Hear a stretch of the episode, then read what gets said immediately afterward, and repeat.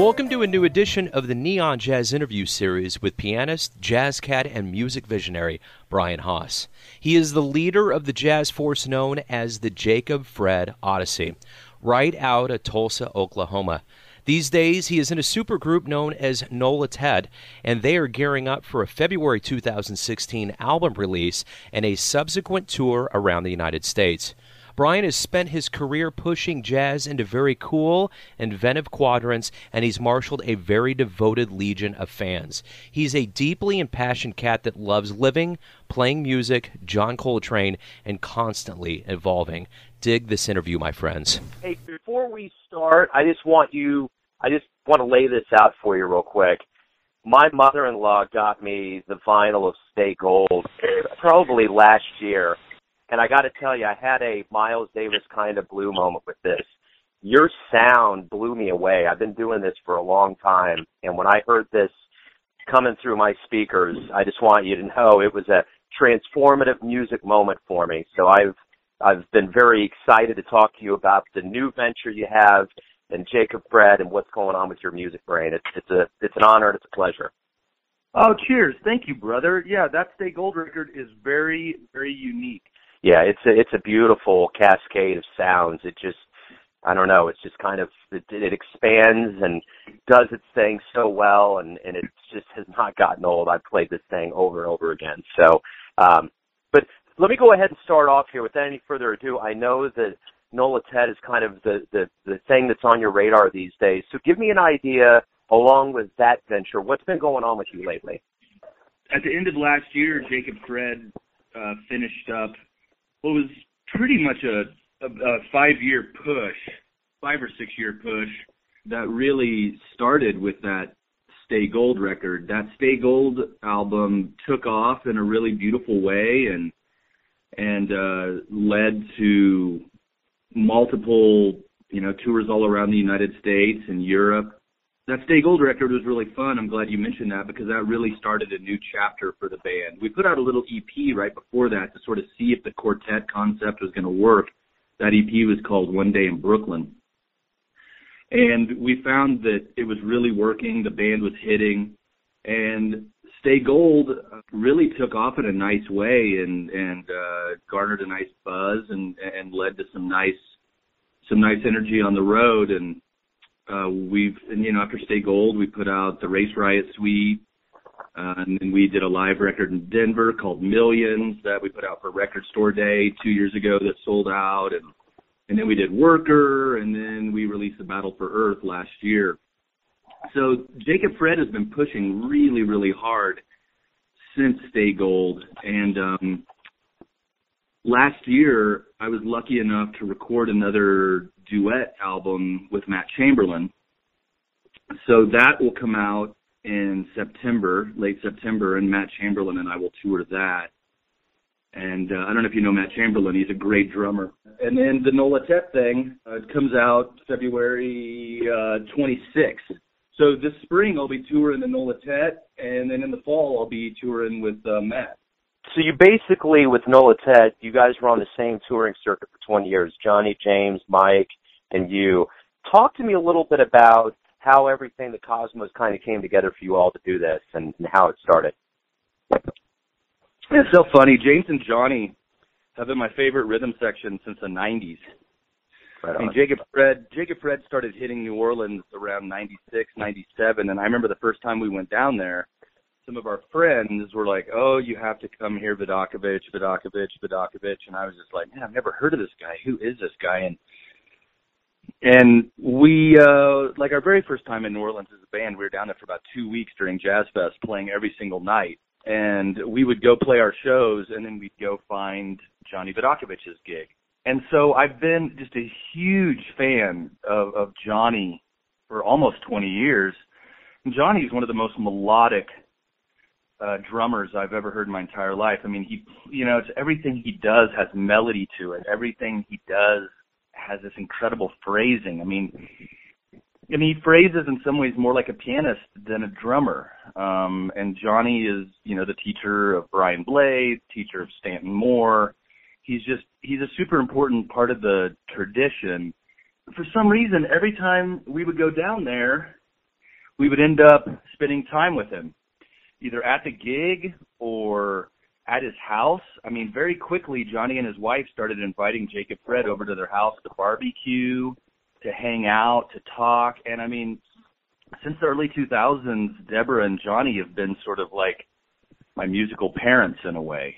So the connection is it's way beyond just musical. It's it's uh you know Johnny has become family to myself and the members of Jacob Fred and and his right hand man is James Singleton and so very quickly we started spending a lot of time off the stage with Johnny and James just as maestros as as heroes and um so the the Nolatet thing happened really organically and kind of on accident. I mean, the other guys in the band already had a trio called Devious, and it's just spelled DVS, Dylan Vidacovich Singleton. And a couple years ago, um, they had some special guests fall through for Telluride Jazz Festival, and I live in Santa Fe, so I'm only like four or five hours from Telluride.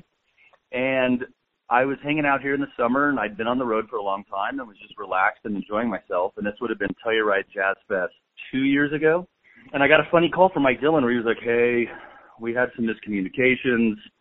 Is there any way you could come do like three days in a row at Telluride Jazz Fest with myself and Johnny and James?" And I was just blown away because I love that trio. All those guys are heroes of mine. I mean, I first saw Mike Dillon play when I was 17, 18 years old at a club in Tulsa when he was touring with a band called Billy Goat. Yeah. Um, I mean, and Mike came into the club as a teenager and really just a classical musician, and there was this naked dude on stage playing timbales and screaming and rapping, and I was just like, whoa, I am definitely playing old white guys music. Um, you know, just music written by dead guys. You know, I, I came into the club and it was sold out, and the band's naked, and Mike D's wife at the time was dancing around half naked, and I was just like, um, I think I need uh, a, a, a career change. I, you know, and, and really seeing Mike Dillon playing with Billy Goat and playing this weird new take on jazz mixed with punk rock. I mean, it's part of why I started Jacob Fred. I don't really think I would have started Jacob Fred at age 19 if not for having seen Mike Dillon the year before. So to get a call from Mike asking me to come to Telluride was obviously a no-brainer. I mean, I've toured on and off with Mike as part of this band, as part of the Mike Dillon band or part of Hairy Apes. Um, he's hired me to do little stints or like bigger gigs. So I went up to Telluride, I did the shows, and people were blown away.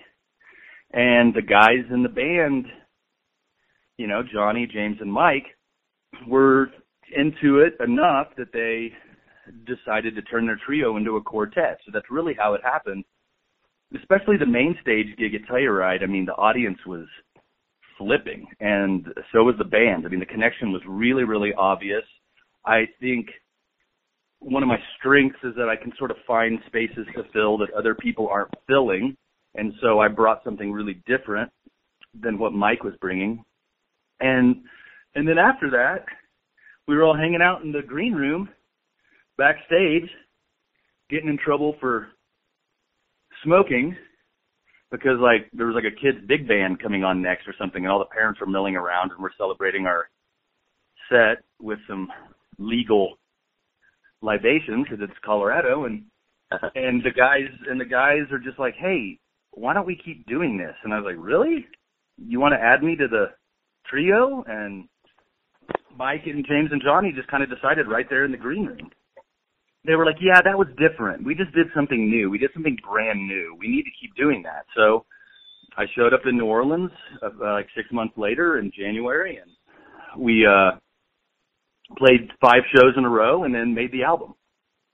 So if you go to nolatet.com, a lot of the record, or at least three of the singles are up on the website for either in video form or in listening form. So but I mean, it happened really organically. I mean, I've been hanging out with those guys for a long time, mostly Yeah. just as a fan, you know. But Mike and I are about 10 years apart in age, and so Mike Dillon has hired me a lot to go out with him, and and Jacob Fred and the Mike Dillon band have done mi- uh, at least two full tours together where we're playing every single night. So Mike and I have a very very close uh, business relationship and personal relationship. Right on. Well, speaking of age, you got Johnny in his 70s, James in his 60s, Mike's in his 50s, and you're in your 40s. That's a lot of musical wisdom going on right there. Yeah, and that's a little bit of a publicist, a little bit of a publicist typo there. Um, Johnny, whenever people were asking Johnny what his age was, he wouldn't tell anybody. and for the press release, and James Singleton said 70-ish, because I don't think James knows, but Johnny, Johnny's wife called me, and he's actually 66. okay, that's still a lot of years combined for all of you guys, yeah. and all of the years that you've seen. How has that? So, you, so it did mention that you this album was recorded in one day, and it was all first or second takes with no overdubs. Was all of that age and wisdom? Did that just lend to you guys getting in there and killing it right off the get go? Well, yeah, and we were coming off of five shows, and it was Super Bowl Sunday, and so Johnny Vidacovich was pissed off. We were recording on Super Bowl Sunday. I'm telling you, that session was two and a half hours. That's, I mean, it was two and a half hours of actual tracking at the max. I mean, we were in that room like that. That those those studios in New Orleans are amazing.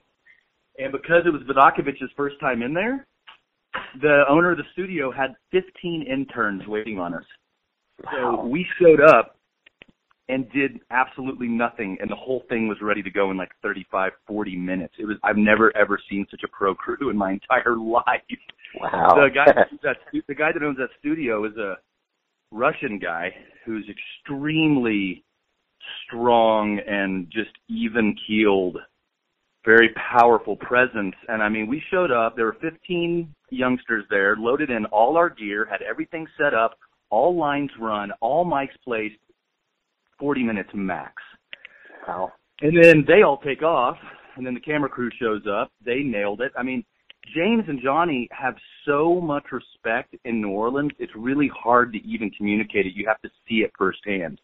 Yeah. Like they're treated, they are treated like real deal rock stars in that town. I mean, the awe. I mean, nobody was talking. Nobody was saying anything. Anytime anybody said anything, it was, uh, Mr. Singleton, um, can I, uh, Mr. Vidacovich, can I, I mean, I was completely ignored. They just like set up a nine foot piano and like, here you go, asshole. Um, but, uh, I mean, to see how James and Johnny are treated in that town is truly inspiring. It's yeah. incredible. I've never, I mean, they might as well be, you know, just huge, huge, huge, huge rock stars. I've never, I don't even think rock stars get treated like that in New Orleans. Like James and Johnny are so revered in that town, you know. So that session was super, super short and pro. It was like we did a bunch of stuff, and then Johnny just stood up from the drum kit and he's like, "Okay, I'm gonna go home now. Thanks, guys." And we were like, "Hey," and Mike Dillon and I were both like, "Hey, no, Johnny, we've we've got a few more to do." And Johnny's like no, no, no. That's we, we just made a record. I'm, I know when the record's made and the record's made. And and D and I are like, but dude, we just set up all this fucking gear, and I mean, we just did, we just set up all this stuff, and like, why don't we just play some more? And Johnny's like, no, I don't, I don't got anything that. I, I got nothing. I got nothing. And so that was the record. I mean, Johnny just stood up and walked away. That's awesome. You can't. I mean, Mike and I each like offered up one sentence, and Johnny's like, no, no. That's awesome, man. Uh, that's a great story. So the album comes out on the 26th. You got two shows in New Orleans on February 28th. You go on the road to Atlanta, Virginia, Colorado, all the way down to April. Wait, are you looking forward to getting out on the road with these guys and doing this? Oh my gosh, are you kidding me? I mean, I get butterflies in my stomach just hearing you talk about it. So all of the if you want to see like where the tour is at right now, just go to nolatet.com because the booking agent just added a ton of dates. Cool. So it definitely just it, it just got real it just got real plump. It just got real fat. So I mean the idea I'm I'm already I'm already practicing the material now and the first show isn't until the 28th. I mean, I want to show up having all the shit memorized Plus, I've got a couple of new songs, so I'm going to show up in New Orleans a little bit early and hassle them and like sneak into James's place for a few hours, teach him the new music, go hang out with Johnny, go hang out with Mike Dillon. I'm beyond excited. I'm the youngster in the ensemble by by 10 years, so I mean, I'm going to show up and just make sure everything is completely nailed. That's cool, man. Let me let me ask. Let me let me kind of go back to your lineage a little bit. You were uh, raised in a suburb of Tulsa, Broken Arrow, Oklahoma. Is that correct? Uh huh. Talk to me a little bit about your childhood and how you got so into music. Well, uh, my dad's mom uh, was considered one of the best pianists and organists in Oklahoma. Yeah. But my dad was adopted, so I didn't get any of her genetics, unfortunately. But I did get her example. I mean, I grew up around my grandmother, who was who lived in Tulsa and was a total socialite and had this incredible condominium and they had money and and they had she had an incredible Hammond organ set up in the main room of her house and everything was built around the Hammond organ. I mean, they built a bar around her Hammond organ. The Hammond organ was put up high, sort of on a stage, and then she sat up high on a stool. And like I said, they had a bar specifically built because of their g- generation. You know, it's all about cocktails and you know, and like whiskey on ice and all that kind of shit. And so they were they were socialites, and and my grandmother was an was an entertainer. I mean, even as her professional career phased out, her socialite thing ramped up. And I mean, I remember being a kid and going over there and hearing all these jazz standards being sung by my grandmother and her friends. They would all gather around the organ and sit at the bar and just drink and and sing. And so I grew up thinking that that was the best party I'd ever seen. I mean, my grandmother was a way better pianist or an organist than I could ever be, and just she was a better musician. She was more natural. Like she's one of those people that had total recall in all 12 keys. Yeah. Uh, she could hear any song once. I mean, even the most difficult, bizarre, whatever, Chick Corea, Coltrane. Any uh, imagine something with way too many chords my grandmother could hear it once and play it in all 12 keys. And she thought I was the biggest moron on earth that I couldn't do that. She was like, well, you you play piano. I mean, you're sitting at the piano all day. Why can't you do this? And I'm like, grandmother, you don't understand. You're the only person I know on earth who can do this shit. and she just, I mean, she thought I was the biggest moron you could ever imagine. Yeah. Um, and so she was my example. I mean, and she was uh, like a world class musician. I mean, I mean, I'm still, I still kind of marvel at what she was doing in the week leading up to her death. I mean, she basically played her organ in the nursing home until she died. Wow. And, and as she got older, she could, she would kind of, she was kind of losing her mind a little bit and she would just sit at the organ and segue from standard to standard to standard in any key. She could do, I mean, she could do anything, anything. Wow.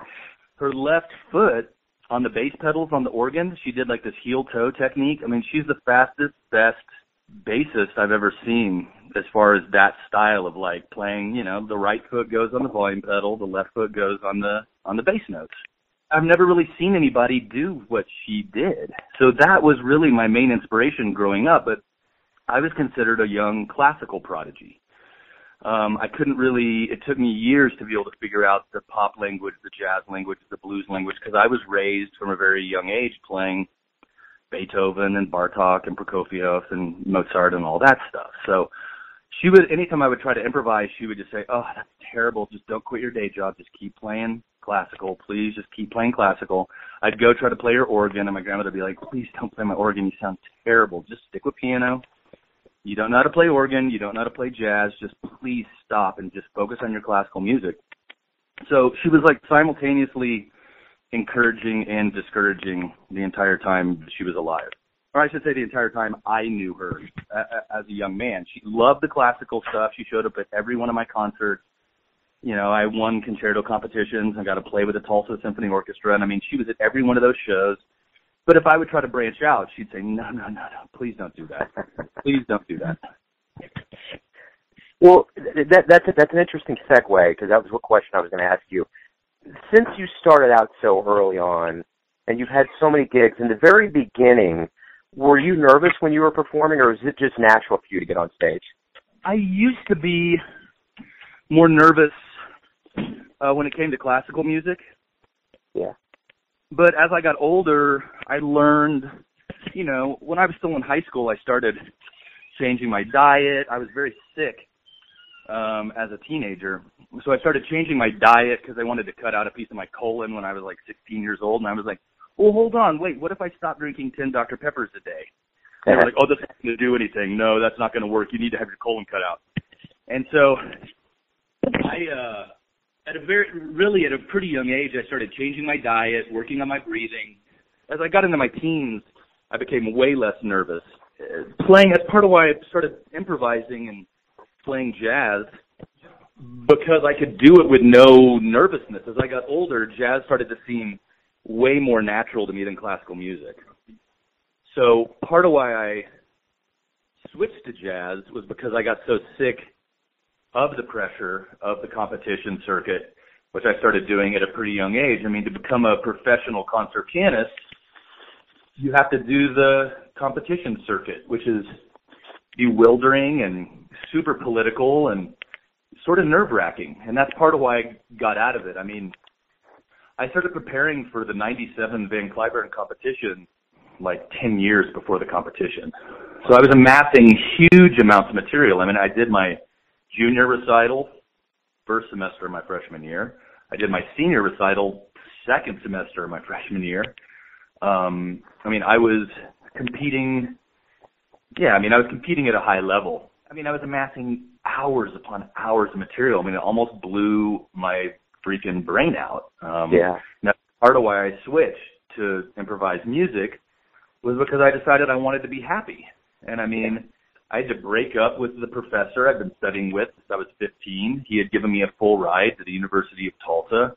That's the only reason I went there. I never even applied to a single other school or looked at a single other school because when you're in that classical world, you're expected to stick with your your main teacher. You just stick with them blindly. You don't go looking. If it's working and you're winning competitions and you're on a track, you just stick with the guy. So I had to break up with this guy. I mean, it took like weeks to break up with him. Yeah. It was like breaking up with a girlfriend. I mean, he was crying. I had to break up with him and explain, I will not, you cannot ride your dreams on my back anymore, sir. Like, I will not be this guy for you. And he couldn't believe it. He thought that, I mean, he, his career was sort of riding on me too. So you make this switch to jazz. Let me ask you this. Was there a jazz album that kind of blew you away when you really started listening to it that was a big moment for you? That's a difficult question because the guy who really got me playing jazz was Jacob Fred's first drummer, Sean Layden, who had heard me as a high schooler in the practice rooms and told me I was wasting my time spending all this time playing other people's music when I could be playing my own. So I mean, Sean was a genius. He eventually killed himself um, in the late 90s, but Sean was really like the avatar, the guru of early Jacob Fred lineage. I mean, Sean had me listening to so much jazz when I was a high schooler. I mean, that's a really, really difficult question.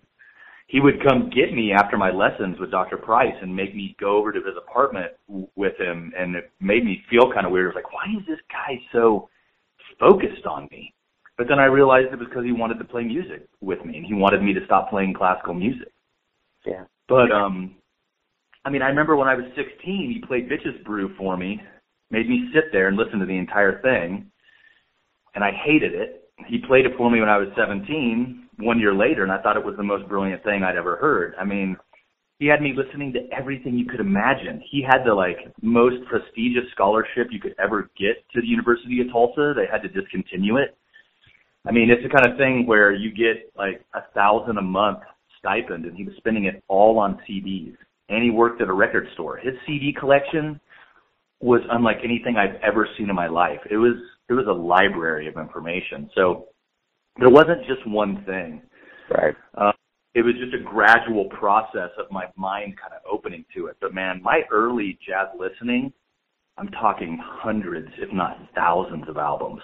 Well, and obviously that lent to you making and and the sound that you guys have with Jacob Fred is amazing. I mean, it's the immensing of jazz, hip hop, punk, rock. I mean, there's so much going on. I know that Mike Dillon was an influence, as you said, but how did all of this come together? How did all your minds come in and say, "Bam, this is the sound we're going to do"? really that early sound, the sound of the 90s was a happy accident. I mean, I started listening to a ton of Ornette Coleman's Prime Time. I started listening to Steve Coleman and the Five Elements. I've always been more influenced by saxophonists than pianists. I find that most pianists are still recovering from Herbie, even today. Like all these pianists that are so lauded and oh, they're so brilliant. They're, they just to me it sounds like whitewashed Herbie. I think most pianists are still recovering from Herbie Hancock. I find that most people are just playing Herbie licks in one way or another. They're, uh, you know, it's where transcribing and transcriptions go wrong. You start to become that thing and you can't get past it.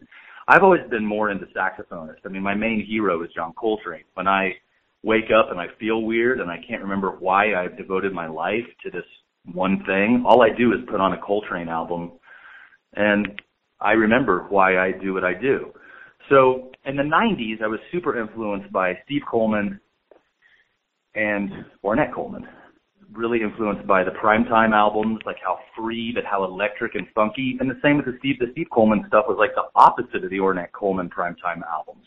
The Steve Coleman stuff was super influenced by classical music, super written out, super overthought, super pedantic but I loved them both, and so that really helped shape the early sound of Jacob Fred. I mean, for better or worse, Jacob Fred's always been my brainchild. I really started the band to learn how to play jazz. I never really thought it would take off. I started it so that I could hang out with the eight best guys in the school of music and they could teach me how to play jazz. I didn't start off as a proficient jazzer in any way, shape, or form. I really started off as a very mediocre student of jazz. The early sound relied heavily on the other guys because I was just really trying to learn from them. I mean, I remember first time we played Knitting Factory in 96, some of the most scared I've ever been in my entire life. And the show was completely freaking packed and everybody loved it. And everybody's like, oh, I love how you're not adhering to traditional forms and how you sound like shit on the piano. We love it. I mean, and I mean, I just feel like I always approached it in a different way because I was never that good at it. I just did what I could do, you know. I'm uh, so I mean, really I I guess I'm just I've always been sort of a natural band leader just kind of on accident. I didn't really I didn't know that I would be good at doing that. But I like putting people together. Um, I'm a very positive person. I enjoy encouraging people, and I seem to kind of bring something different out in people and they don't always love it, but it's like people always come in and play to Jacob Fred, play for Jacob Fred. People kind of lose their identity in the band, and uh, you know we've had 16 different band members in 22 years, and that's the only reason the band still exists is because of all the cats that are way better than I am coming in and offering their thing, and then it makes me better, it makes the band better, and um, it's just it's been a really humble process, but the none of it has been on purpose. That's I think why it's it's always kind of worked. I've ne- we've never really, with the exception of the Race Riot suite, I would say that's the one exception. That was very intentional, very on purpose. That was all written by Combs. Really, I would describe our sound as a happy accident. You've been with Jacob Fred since '94. You just released your 27th album. Tell me what has been the greatest thing about being a part of this band for all these years? All the other band members. That's definitely the greatest thing. Would have to be all the other band members. Um, I mean, so many people have given everything to this band, so I don't. There's no way the band would still be together without the other 15 cats. You know, um, everybody that's come into the ensemble has brought so much to the table I mean, like I told you, I started the band to really learn how to play jazz, and I'm still learning. I'm still, you know, there's everybody that's been in the band has taught me so much and contributed so much. It, it would it would have to be all the other band members and just all the fans. I mean, my gosh, we've played all over the world multiple times, toured Europe seven years in a row, huge tours, and just I don't know. We just have a lot of really devoted fans who have given, you know, who give of themselves, who free team the shows, who I send handbills and posters to, and they promote and work and tell people about the band. And yeah, I mean, it would have to be the fans and the band members. So let me ask you this: What's the nicest thing a fan has ever said to you? That's a good question. I mean, so many people feel like Jacob Fred has directly contributed to their love of life, you know? I mean, people, true fans will say the craziest shit after they've had a couple of beers after an unbelievable, you know, after a powerful show. I mean, the the the real fans will will tell us that it it, it changes their life, you know, and I mean that's that's the biggest compliment you can get is that somehow you've impacted these people's existence. That's huge. Yeah. I mean, you know, I mean, there was a guy who came to a few of the shows on the last tour in the fall who said Jacob Fred has become music for people who don't like music anymore. He said that Jacob Fred, he said he didn't hear one musical cliche the entire night. He said he didn't hear one lick or riff. He said everything that he heard was completely brand new for two hours, and Jacob Fred is music for people who hate music. That's awesome. Like, wow, man, can I quote you on that and like put that up on the website? And he was like, please don't. he's a recording engineer. He's in the yeah. music business. Quite, he's actually quite well known. That's great. That's a great quote. Let me ask you this: As somebody that has dedicated your life to music and to jazz, and in our sense, we're talking more specifically about jazz. Tell me why why do you love jazz? Because of the risk, not just the risk on stage, but the risk off stage to make the capitalism work. I love living on the edge, and some people do that by skydiving or putting on suits with wings and jumping off of mountains. I do it by forcing my capitalism to shape itself around art. So, you know, some people shoot up heroin or go do acid and wander around the mountains. Like, I play jazz.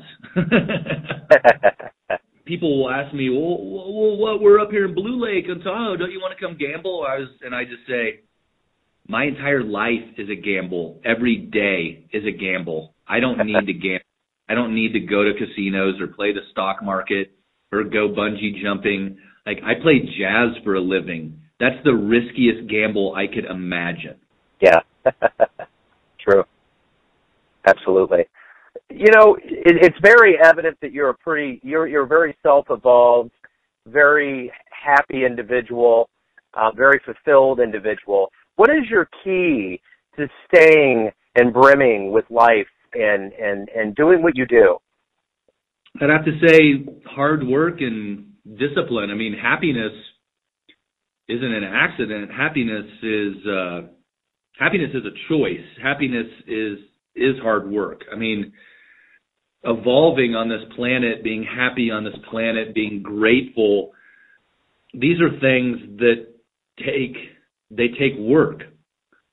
So, you know, today I woke up with a throbbing headache and my ribs hurting. And so I went next door and I meditated for 23 minutes. I mean, I, I meditation takes work. Deep breathing takes work. Yoga is work, but the result of the hard work is the happiness. I, I don't think happiness is, you know, something that's found externally. Happiness is something that we have to conjure from the inside out, and it takes hard work. You know, the one thing you mentioned when you need to remind yourself about loving music, you talked about Coltrane. So I'm going to ask you, kind of in this fan- fantasy realm, if you could get into that jazz DeLorean and go back in time, punch the digits and go back to a place, who would you go see and where would you go?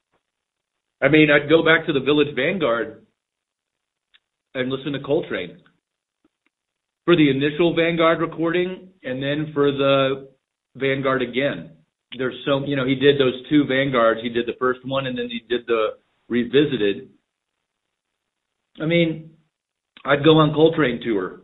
I'd go try to hear Coltrane every night. Within the the field of music, I don't. Very few people have embodied that Buddha consciousness, that Gandhi, Gandhi consciousness, that Christ consciousness I don't think anybody's come close to Coltrane. I mean, I think he was a living. I mean, I know he was just a normal man who was addicted to sugar and other things, you know, but at the same time, when he played, like, when, you know, I have a record player and I mostly listen to Coltrane on vinyl. What, what I hear is higher consciousness. I don't quite know how to say it. Like, I don't totally listen to music for the notes or the harmonies or the compositions. I enjoy that. Those things are superficial, though, compared to the spirituality that comes from listening to music. Like, I don't read the Bible, I listen to Coltrane. I listen to music for the consciousness. I enjoy the harmonies and the chords and the notes and the phrasing and but all that's incidental compared to the spirit. So that's why I bring up Coltrane. For me, it's about spirituality and true, true depth. Anything with Coltrane comes on, I turn that shit up so loud and I put my head right by the speakers and it changes my life. Right then, my life is changed. Yeah. You know? Yep, it's just, absolutely. It all depends on where you're at in your life, you know? I don't give a shit about notes. Hey, man, thank you again, Brian. Stay cool, and I'm looking forward to keeping up with your career as it goes on. It's a good one. Hey, man, thanks for doing what you're doing. We need more people like you on this planet. Thanks for listening and tuning in to yet another Neon Jazz interview, where we give you a bit of insight into the coolest players and greatest cats in New York, KC, and spots all over the world, giving fans all that jazz. And thanks to Brian for his towering creativity, contributions to music, the jazz, the wisdom, and everything else, baby. If you want to hear more interviews, go to Famous Interviews with Joe Dimino on the iTunes Store or visit the neonjazz.blogspot.com for all things neon jazz. Until next time, enjoy the music, my friends.